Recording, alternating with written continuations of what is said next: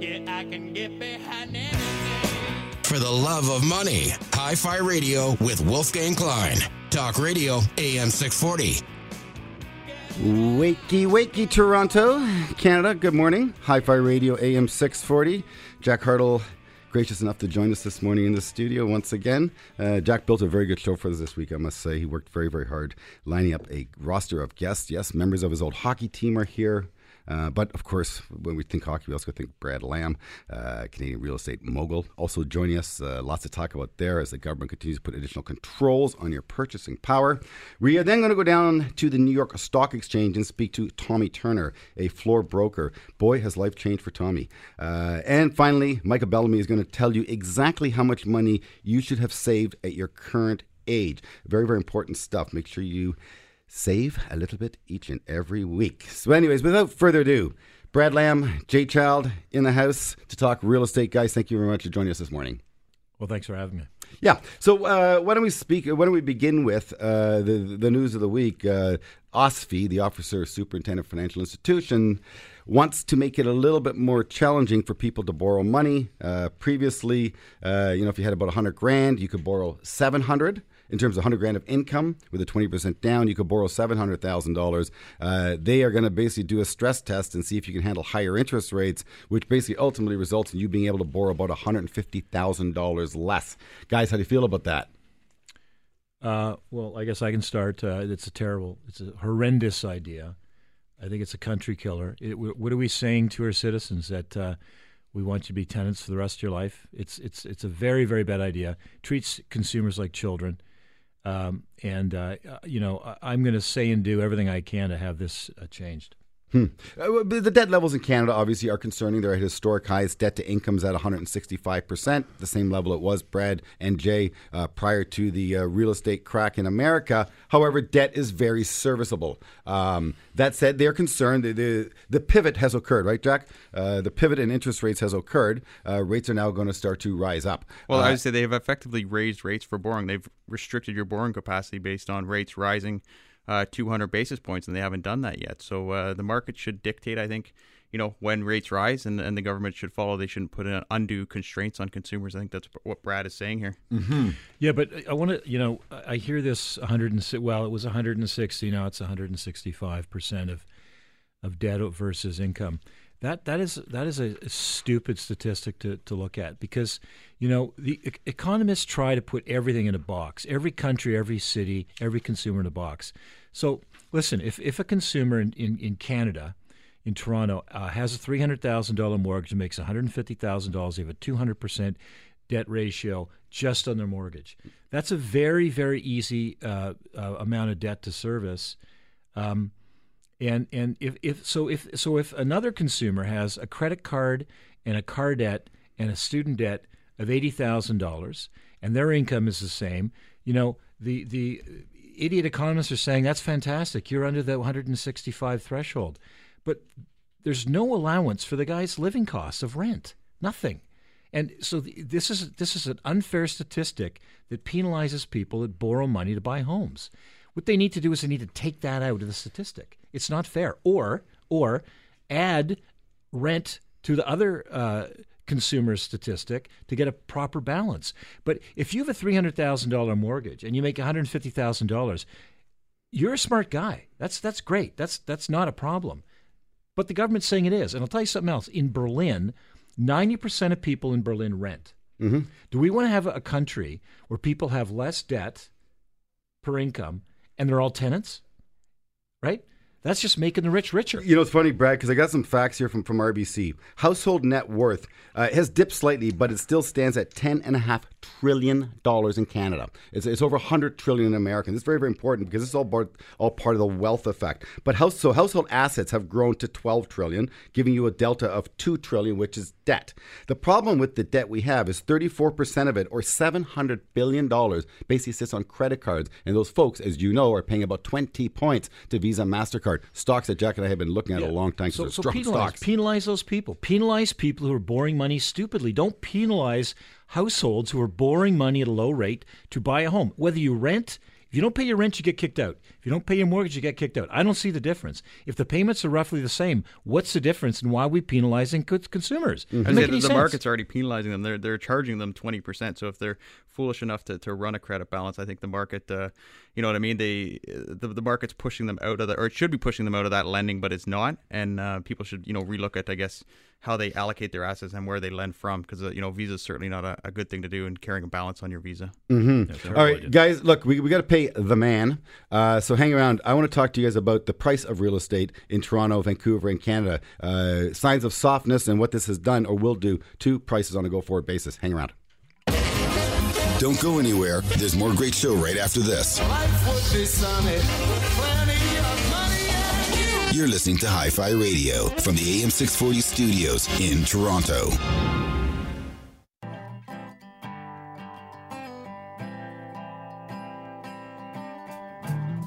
For the love of money, Hi Fi Radio with Wolfgang Klein. Talk Radio AM 640. Well, thank you for listening. Hi Fi Radio AM 640. Tribute, of course, to Gord Downie, tragically hip. As we play the high fidelity throughout our finance show, it'll be nothing but the tragically hip. Uh, Brad Lamb is in the studio, real estate mogul. You know, Brad, you've built yourself an incredible business uh, since what 1995, uh, a brokerage business and a development business. Uh, on, a, on a national scale, uh, you've sold, I think, in your career, your brokerage firm sold in your career 22,000 condominiums, uh, making you an expert in condominiums in our eyes. Welcome to the show. You know, thank you, but it's actually closer to 28,000 now. I apologize. I say you got to update your website You're, you're then. it's almost 9 billion in real estate. Unbelievable. So, you, so you, you have a, a I think a, a pretty good idea of prices uh, in the marketplace. Jack is telling me up in the 905 area where he lives, uh, he's seeing a softening of prices. Eh, Jack? Well, 1.2 down to about 9 hundo. Yeah, and I think a lot of that was with the government intervention back in the spring, um, where they put some policy in place to to slow down uh, the housing market. It was, I guess, effective in terms of slowing down the housing market. But um, you know, people up in the 905, I would say they've lost 20 percent. I was selling, seeing place, places sell for 1.2 million in my neighborhood. Now they're down to maybe a million bucks, and I think that part of that is the insured mortgage side of things. Uh, the other part of that is, you know, uh, you know, the fact that uh, there's really unfriendly, obviously, housing policy coming out of Ontario government right now. So, so Brett, I, I met your former uh, uh, boss, I guess I should say, Harry Stinson, when he was doing the candy factory lofts. I tried to sell him some advertising. I was never kicked out of a person's business quicker than that. Boy, did he get rid of me quick, Harry. Uh, but regardless, um, your, your brother was telling me a unit uh, is, in that building is now selling for a thousand bucks a foot. Uh, and it was built at about 150 bucks a foot, somewhat 15, 20 years ago. Well, yeah, I, I sold that building actually because Harry Stinson lost the building uh, to the, the, the group called Metro Ontario that owned it. They owned the building and he kind of optioned it and tried to pull off the, uh, the development. He lost it. It went it went back to Metro Ontario Group and then they hired me to kind of fix the mess. So there were 120 units and we were selling um, 900 square foot one bedrooms for 159 969 nine wow. and I bought one. Mm-hmm. And I sold it about a year and a half later for 270. Thought that was fantastic. That apartment today uh, is selling for about uh, $750,000. And by the way, when it goes up for sale, there's 10 bids on it. 10. Today. today. So, so, so what? In terms of uh, square foot prices in, in, in the Toronto area, uh, what, what's it going for today if I were to buy myself a unit? I, I would say that that uh, around a thousand a foot for a typical condo. Um, if you were in a building that wasn't really very good, you might be down around 850. Mm-hmm. And a penthouse uh, in the south part of the city is going to be around 1,300, 1,400. Mm-hmm. Uh, in Yorkville, you'll be north of 2,000. Oh my! Your brother mentioned that there's a there's a place in Manhattan, twenty five thousand bucks a foot. Uh, unbelievable. So now, now Jay, uh, we want you to pipe in here. Jay Child, of course, Jack's hard hockey buddy and uh, uh, real estate uh, mogul in his own right, uh, selling basically uh, rural property, um, acreage, in other words, right, Jay? Yeah, we do downtown condo sites. We do uh, we do greenfield sites, which are few and far between. Um, but yeah, basically anywhere the GTA development community wants to go, that's where uh, we try to get there a little bit in advance. So, in terms of acreage, if you were to find some acreage for our friend Brad here uh, in the core, what would that cost? Well, we've got uh, we've got a site we just launched here, just off Spadina, in the core. It's a great area, Kensington Market area. Uh, it's 0.1 acres and it's uh, three million dollars. So 0.13 But, I mean, OMG. So I was so say- an acre, 30 million buck an acre. sure, and when I I- you know That's I cheap. and that's cheap. Yeah, yeah. got the place up at Yonge and Bloor, Brad. Your brother mentioned that one to me, right across from the Four Seasons. Uh, Three hundred million dollars for the parcel of land. Three hundred million dollars for uh, a million square feet, so three hundred dollars per buildable foot of uh, of residential. But uh, how much raw land was that? Was it was it an acre? Uh, no, it wouldn't have been an acre. Not even an acre. Over three hundred million dollars because it's selling you the sky. Probably probably 40,000, 38,000 feet, just shy of an acre. Yeah. Unbelievable. Listen, you're going to pay. Well, you know, Jay knows better than anybody, but I buy commercial land all the time. Uh, I, I bought a site recently um, on McCaul behind the Mount Sinai Hospital, south of college. I paid twenty uh, three seven five, twenty three point seven five million for one forty seven by one seventeen.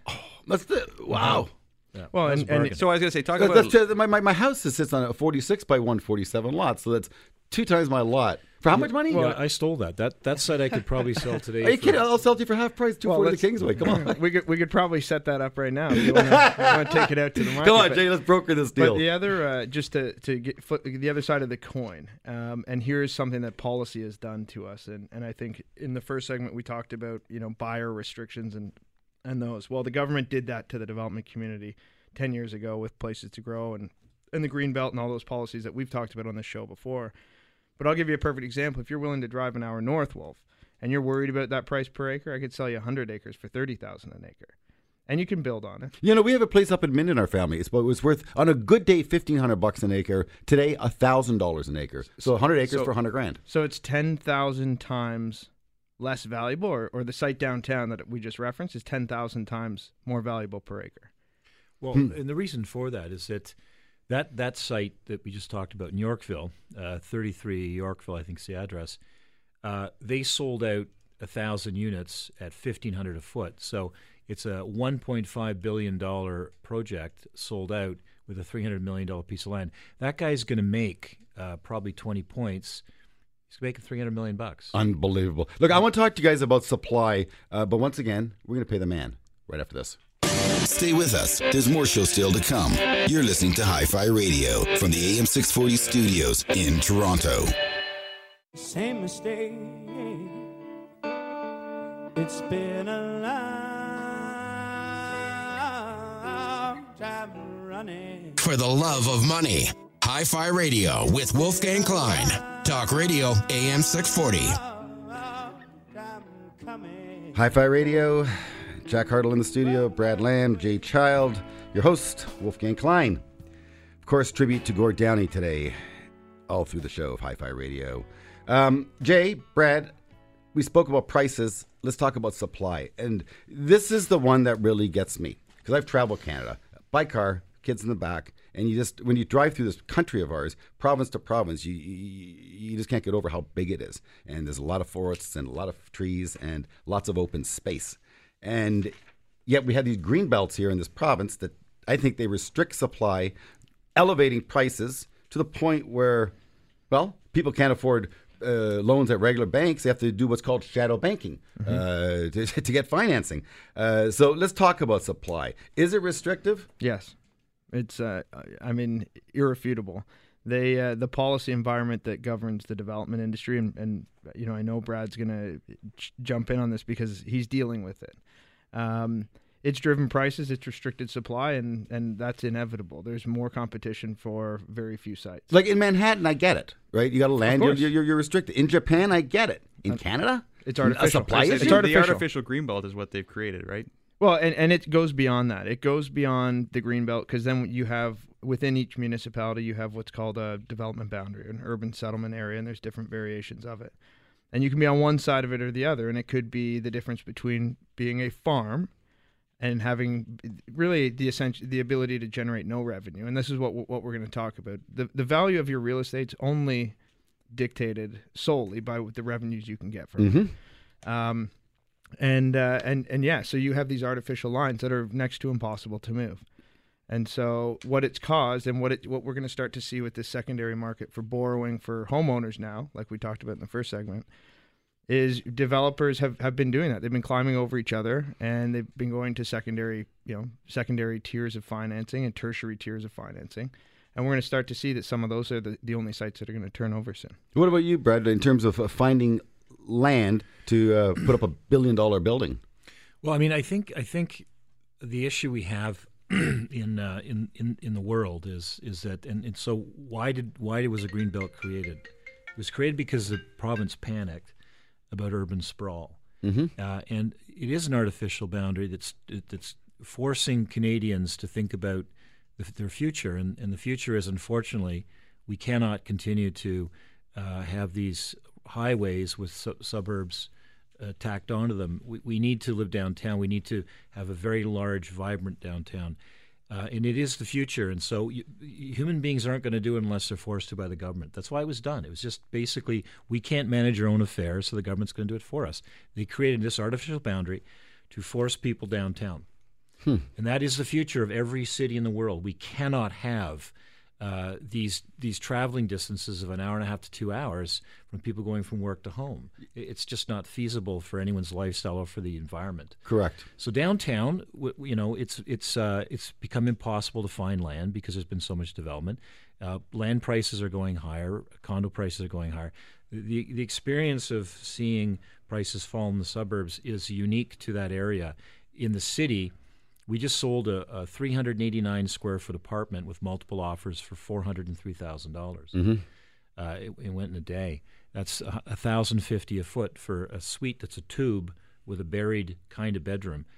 Uh, and it's getting worse because uh, the uh, the province has killed the OMB and the city is doing everything they can to kill development. Unbelievable. But now, let's stick with supply because a, a, a, friend of mine's father said to me, "said Wolfie, you buy yourself some real, real estate because the good Lord's not making any more land." Yes, I get that. Condos, they continue to pop up.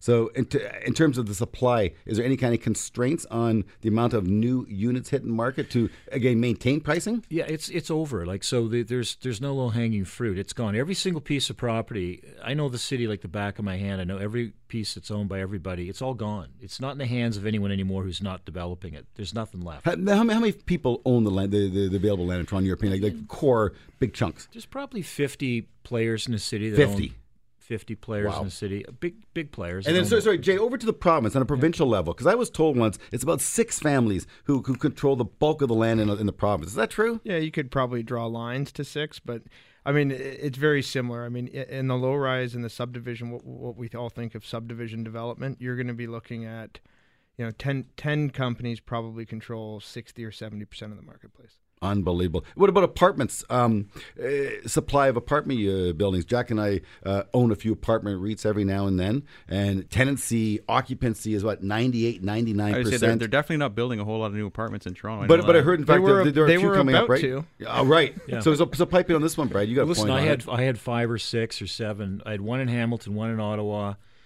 uh, one in uh, Edmonton, and I had uh, uh, three or four downtown. All my Ontario apartment buildings have been canceled. We're not doing them.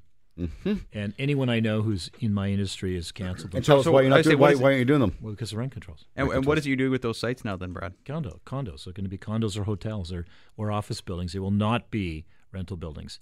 And it's a shame because finally, in you know, finally in the last few years, you could make sense economically of building an apartment building, and then the premier killed it. It's done. Put a gun to it.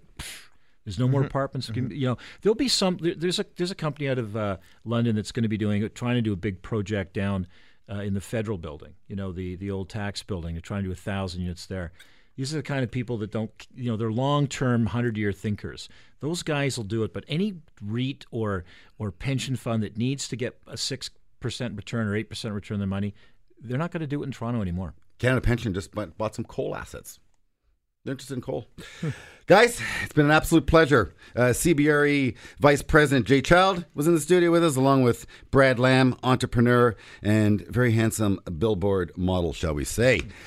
Coming up next, a trip to the New York Stock Exchange to speak with our friend Tommy Turner. Can't wait to hear the accent right after this. Money! Don't go anywhere. There's more great show right after this. Money! You're listening to Hi Fi Radio from the AM 640 studios in Toronto.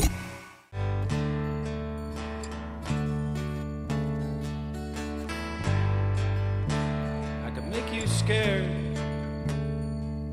if you want me to. For the love of money, Hi Fi Radio with Wolfgang Klein. Talk Radio AM 640. Make you scared. It's kind of what I do. If you're prepared, here's what I propose to do. Ah, we miss him. Gord Downie, eh? Makes me cry. Anyways, it is a tribute to Tragically Hip and Gord Downie, and that is Scared. And uh, my good friend Tommy Turner, live from the New York Stock Exchange. Uh, Tommy, are you scared with Dow 23,000? No, not at all. Not at all. Kind of looking forward to see what the next few months bring us. Yeah, well, Um, yeah. So, so Tommy Turner, he's a floor broker dealer uh, with with firm ENJ Securities. So uh, I, I bumped into Tommy, uh, boys and girls, uh, a couple years ago when I was in New York, and I got in front of the stock exchange, and this uh, handsome man was walking across. The well, he's actually running. They all run in New York, running to a sandwich shop, and he had a, a badge on his uh, apron. And I said, I think that guy works on the floor of the stock exchange. So as he ran by me, I stopped and said, Hey, do you work for the New York Stock Exchange? He said, Yeah, I do. Where are you from? I said, I'm Canadian uh, for an oil conference. And so Tommy Turner was gracious enough and so kind enough to say, Do you want to tour the exchange? I'll give you a personal tour. And uh, such he did. And it was just so wonderful. So th- that just sets the stage for Tommy Turner, who is not scared. But uh, Tommy, what did catch our attention when I met you, and I we met, we, we spoke with your, your former partner last week. I want to get you back on. But uh, when I met you, you said, Wolfie, there was about 5,500 employees on the floor of the New York Stock Exchange some 10, 15 years ago. And now you're down to about 350 guys like you. Well, 350 floor brokers like myself, plus a clerical staff, which are bringing a total up to about five 550 to 600 people in all, between technology, uh, exchange employees, and so on. But uh, unfortunately, that number has gone down in time because of the uh, advanced technology that's uh, taken a grip on the trading floor. But uh, guys like myself, we feel that uh, we've evolved with the technology. We, we we had no choice but to learn all the systems that are in place and try to be you know to be competitive with what's in front of us in order to stay stay afloat and stay into bu- stay in business. So, so Tommy, look um, here here in Toronto, we, we no longer have an open outcry, uh, and you understand the the interworkings of of, of, of flow better than I do. Uh, but when I enter an order up here in Canada to trade on the New York on the Canadian Stock Exchange, um, it doesn't touch any bodies. It's, it goes from my trading desk directly to the exchange, I believe, and, and my order is filled. Uh, the New York Stock Exchange operates that way as well, but as Jack indicated last week, open outcry does remain. So where do you fit into the equation? Why use a guy like you to execute trade? It does. Uh, on the other side of that, Jay, where uh, guys like yourself will enter orders automatically, and they get routed directly to the trading post for execution, versus using a floor broker, actual human being, so to say, to where we still, you know, like I said, we've evolved with the technology that's in place. Um, we can handle all kinds of order flow. Uh, we we have access to all the all the all the uh, markets out there, the 58 different venues. We can touch on all the markets. We can access all trading strategies that are within the algorithms that we have in place that we have access to. Um, obviously, we had to be cost effective along the way, and we we take it we we feel we add value in the different strategies and the different things that we offer our customers. Well, let, let me ask this question: What do you think of the stock market right here, right now? Well, the market, like you said, we we've talked about this the other day, you and I, Wolf and Jack too. The market's incredible right now. I mean, it's at an all-time high of 23.2. We're having another great day. The market's up uh, 120 some odd points. Again, there are a lot of moving parts with that, a lot of lot of factors. Uh, let's talk about our president fir- first of all. He's, you know, a lot of people have different opinions on him, but he's trying his best to uh, pass a bunch of different things like tax cuts, tax reform um, uh, corp- corporate the health reform bill that he has on the table. Uh, Yeah, they're calling some of it Trumpflation. That's the new word, a Trumpflation. Yeah, yeah. We call it the Trump rally. We're we're in the middle of a of a real strong Trump rally. Hey, look, the S and P is over sixty six hundred. Wolf. There was a time back when breaking. You mean twenty? Sorry, you mean 5,000, twenty six? You mean twenty six hundred for the S and P? the, the S and P? Yeah, it's twenty six hundred. 26. Yeah. No, the S and P 500 average. Yes, it's twenty six hundred. 26. We we thought you know that would never see this level either. Right. you know. And obviously, the, the the markets could use. If you ask me personally, I think the markets could use a correction, a healthy correction of Sure. anywhere from 10 to 15 percent to get a little bit more order flow going. A lot of people feel that the uh, you know yeah, another thing you and I touched on low interest rates. Mm-hmm. Obviously, the low interest rates that are out there right now is still a strong uh, are fueling a strong demand. But no, so stop right there, Tom, because here's a, here's a question. Now, uh, Jack and I, it's burning into his tongue as well. Low interest rates is causing a creation of credit funds who are borrowing money to buy more debt, and that debt is being used to finance corporate share buyback. And we have one theorist who thinks the entire rally is due to share buybacks based on easy money. What do you think of that one? That could be. That could very well be. But again, we spoke. I spoke earlier about the uh, the pending tax reform that President Trump has in place. Yeah. Corporate earnings are another thing right now. Yeah, they're good. That are really corporate earnings are doing great Mhm. right now. There's also talk of uh, a replacement. Janet Yellen, you know, the head of the Federal Reserve. Right. Right. There's talk. There's talk of actually replacing her, and a lot of people feel that will that will keep. If, if that happens, the easy money policy in place might might Could be gone. intact, and it also. So will the easy money. If, if Janet ultimate- Levin, sorry, I apologize to interrupt here. To if if if Yellen leaves, will we still be on an easy money policy, or will we get tighter? We don't know, obviously. that, It that's depends who they really the- bring Of course, in. That- yeah, That's the yeah. question. Look, right? To- Tommy, hang around because you, you understand this, pal. You're, you're in America. It's all about you know marketing. So we got we got to pay the man around here with a few spots. Uh, hey, it's free radio. Listen to a few spots. Good good uh, advertisers. And uh, Tommy Turner, live from New York Stock Exchange, is going to be standing by to share more with what goes on the floor of the exchange right after this. Money. Stay with us. There's more show still to come. That's what I want. You're listening to Hi Fi Radio from the AM 640 studios in Toronto. That's what I want. The pendulum For the love of money. Hi Fi Radio with Wolfgang Klein. Talk Radio AM 640.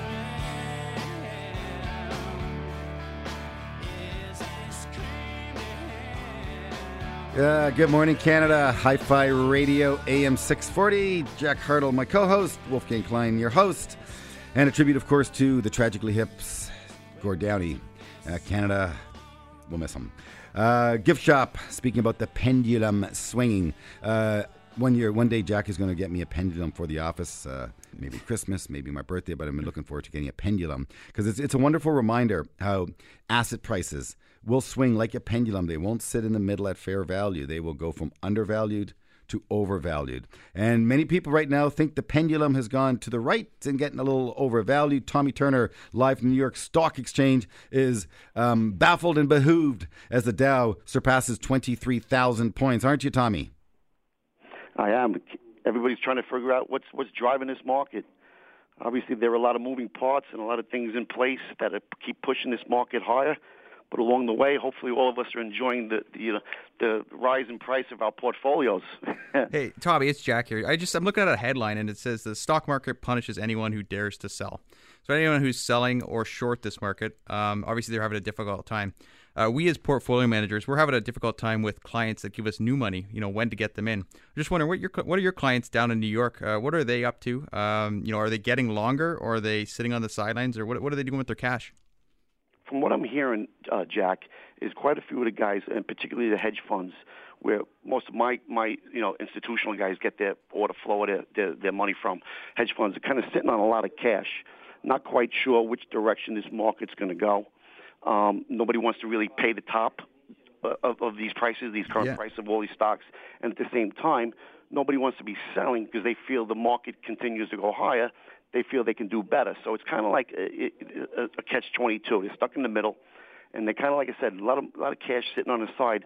But it's going to be very interesting when this, if, if and when this cash comes into the market. If it does, like I said earlier, if uh, President Trump is able to pass his tax reform, tax cuts, health reform, and so on, that the market will even go continue to go. May, possibly, they're talking maybe another five to ten percent higher on top of these prices. Mm-hmm. Yeah, So so it's a, a lot of wait and see. I just say that that that cash is just like uh, fuel for the fire, some dry powder just sitting on the sidelines right now. I guess there, eh? Absolutely, that's that's So- what I hear at least. Yeah. And these hedge funds, they must be underperforming their the passive indexes if they're uh, sitting on the sidelines with their cash. So how are, how are they dealing with that? I did read that also in, in the New York Times the other day. How the actual most of the hedge funds, uh, there's actually surveys and they, they monitor these guys on how they are actually underperforming. Believe it or not, you would think with the with the levels that the market's at, they their portfolios and their results should be through the roof. But that's not the case because you know you're sitting in cash, you're out of the market, sort of say, and they, they obviously they missed out on quite a bit of opportunity. So it's a lot of wait and see, like I said. So If you're just tuning in, this is Hi Fi Radio AM 640, and we are live with the New York Stock Exchange. Our good friend Tommy Turner is on the phone sharing with us. How many years have you been in the business, Tommy? I've been at 37 years. 37 years of wisdom on the New York Stock Exchange. So you've, you've seen a few changes in your career, eh, pal? Say it again. Sorry. You've seen a few changes in your career, haven't you? Absolutely. So I was just say we just had the we just had the 30th anniversary of Black Monday. So you were you were involved with the stock exchange back then? I was here. I was actually here that day. We survived it, and you know, back then I think the Dow was somewhere around the 2,200 level. If many people can't imagine that, mm-hmm. and we were down 508 points, which was the equivalent of a make like a 20 percent turn. Um, it was hectic because there was no automation back then. Everything was done out of hand, so to say, open outcry market, and the correction of that day you know, we were talking about just the other day, friends of mine, how that would be the equivalent of the, today's market being down almost 5,000 points, if you could imagine that. But again, it would take it would take grip differently because of the technology in place, but still it would be a major major turn. Hey, You know, Jack and I never witnessed an 87 crash. I was still in school. Uh, Jack was a twinkle in mummy's eye, I think. Um, uh, but um, uh, look, uh, Jack and I did witness in uh, 2000 from uh, a investor's point of view. And of course, as, as professionals, Jack and I participated in the 2002, the 2007, 2008 uh, correction. But the one that stands out to me is that flash crash uh, that happened. What year was that? 2011? I think it was 2011, 2010. yeah, and yeah. that day the market imploded about a thousand Dow points, I guess twelve hundred Dow points In in, about a day, five minutes. In about five minutes. So, so Tommy, what what happened that day, and and, and what prevents the eighty-seven options-driven crashes to really occur so rarely? Uh, Right. A lot of you know a lot of people. Well, uh, initially when uh, technology took took a grip here in, in 2000, really like 2007, 2008, the markets became electronic, an electronic trading platform. A lot of there were a lot of concerns for that, and that that one day, like you said, that flash crash in particular, there was a couple different instances which what triggered that. Like I said, in just a, a short time, the market was down eight or nine hundred points in a flash, like a flash crash in a mm-hmm. flash.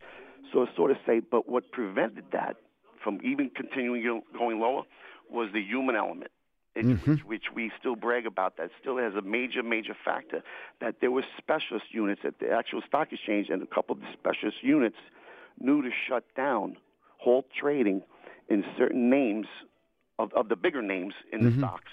And, it, and, and that's is essentially which led to the market shutting down momentarily um, to prevent it from even going lower. So without the human element there in place, the, that flash crash could have been twice as bad or maybe even worse. So you know, we, we there are advantages, major advantages to having people still exist on the trading floor, and that was one prime example of of humans, sort of say, preventing a major catastrophe. Yeah, well, that's exactly it. And, and Jack just handed me a note here because a good story in the Bloomberg magazine this month stating that in '87, the stuff that got hit the most was the big liquid stuff, the stuff people could sell. Uh, so, the, so all the blue chip stocks, uh, unbelievable. Eh? Sometimes you got to sell what uh, to, to protect your assets. You got to Sell sell what what you you can. can. Yeah, Yep. not not what you want to sell. Uh, Tom, Tommy Turner, and look, an absolute pleasure, man. Can you, can you do me a favor? Can you promise you're going to come back on the air with us one more time? I would love to. Now, you got to do me one more favor. Jack. Jack wants Art Cashin's uh, autograph. Can you get that for Jack? I will, and I'm also going to send you Art Cashin's daily newsletter. I got to get you a copy of that. He puts out a daily newsletter that's quite interesting. You I used to, was gonna say, send, we'll- used to send that to us, yeah. yeah. we'll take all the market intelligence that we can get. Absolutely. The more uh, info, the better, right, guys? Oh All right, man, thanks. T- Tommy Turner, floor broker with E and J Securities Live, New York Stock Exchange. An absolute pleasure. You have yourself a good weekend, my man. Just want to say thank you. Thank you, Wolf. Thank you, Jack, for the opportunity. You are very, Thanks, very Tommy. welcome, Tommy. All right. Folks, how much should you have saved by your current age? Mike Bellamy is going to answer that question for you. Lickety split. We're just going to pay the man. Stay with us. There's more show still to come. You're listening to Hi Fi Radio from the AM 640 studios in Toronto.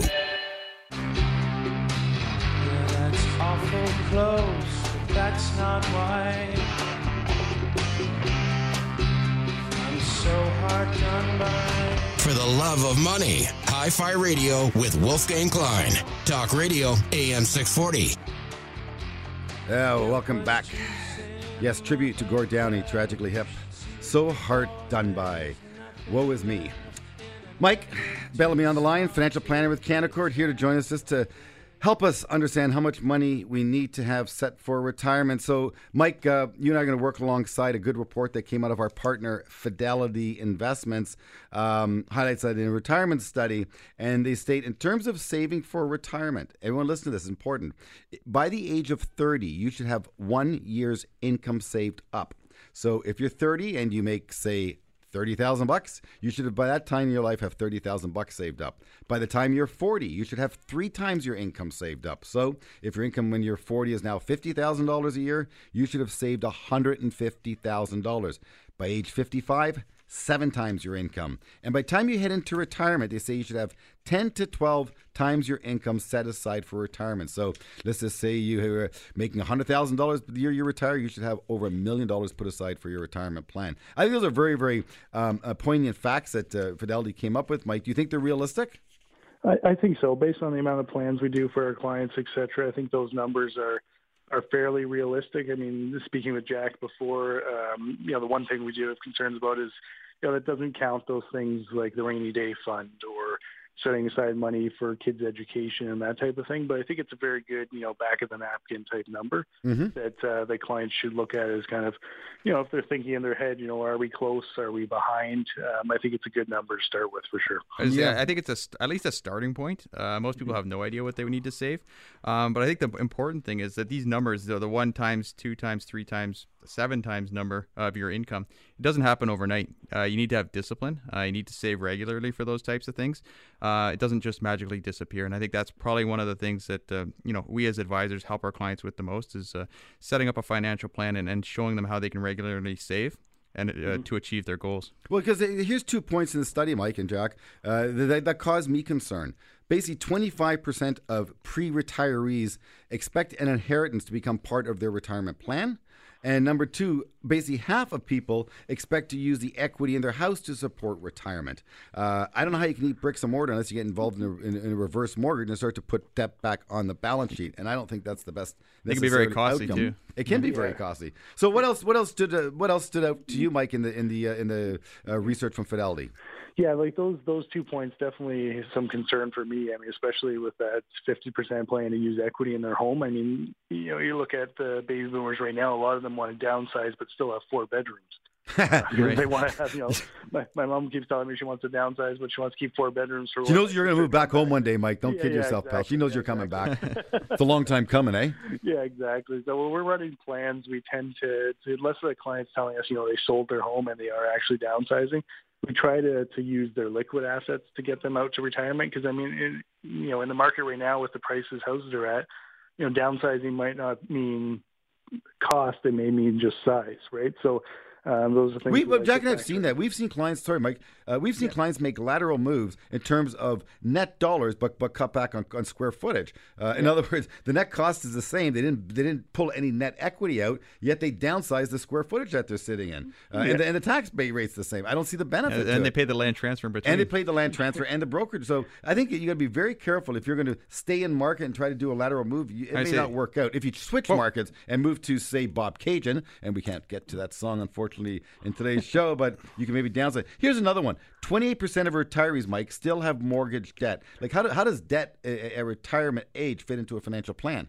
Yeah, so that's that's one of our biggest concerns, we try to, and that's why we've been, you know, suggesting to clients start these financial plans earlier. We need to to figure out ways to make sure that there's no debt on the books when you hit retirement, because that's a huge drain on cash flow. I mean, for the majority of Canadians, I mean that's you know anywhere from 30 to 40, 50 percent of cash flows going to these mortgages. Mm-hmm. So they have to carry a mortgage in retirement. That's just you know that's a huge drain on your funds, and that's also something you can't cut back if needs to be. So you know if we you know hit a downturn in the market and you need to cut back spending, you can't cut back your mortgage, right? Those payments are fixed payments that you got to make on a, a monthly or a biweekly basis. So that's one thing that we definitely want to make sure that um, you know I'd like to see that number lower. Unfortunately, it's still pretty high.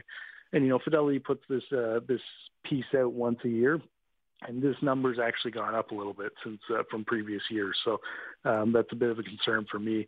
The other concern was the you know they mentioned 27% of uh, the people they surveyed had financial plans. Mm-hmm. That means you know 75% of the other people had never even sat down to do a financial plan. And these you know the median age on this survey was 57 years old. So for me, that's you know that's a concern that people aren't even you know are they either burying their head in the sand or just not even you know, thinking about these type of things, which you know they need to sit down and actually start to hash out a plan if they're going to be comfortable during retirement. I was going to say you do a lot of financial plans for our clients, and um, obviously some clients, like you said, have to get on track, and they see that in a financial plan. But I think uh, it gives the people a lot of peace of mind knowing that they're going to be okay with some of the financial plans that you do, and I think that comes out in the survey too. So it's Mm-hmm. important, you know, for clients to you know roadmap out the next, you know, could be 25, 30 years of retirement when they're no longer working, and I think uh, you do obviously do a great job of that for our clients. hmm Yeah, I think the final point that I want to make to, to this here is we spoke about how much you should be saving. How much should you be spending is another big, big question because, again, it's all about longevity. We don't want you to outlive your money. Uh, again, it comes up with the statistics. Average expectancy, life expectancy is about 82. So the magic number that they seem to come up with is don't spend any more than 4 to 5% of your capital or net, uh, net equity that you have saved up. Uh, that should then take you to, uh, well, well, same place Gord is, I guess, eh? yeah, exactly. I guess so. Yeah, and Yeah, uh, no, yeah, yeah, no, that- the, the, yeah. the, the great stage in the sky, shall we say? Yeah, for sure. Yeah. So that um, yeah, that four four to five percent number is a pretty accurate number. I mean, uh, you know, the one thing I do have been suggesting to clients is you know you need to practice retirement.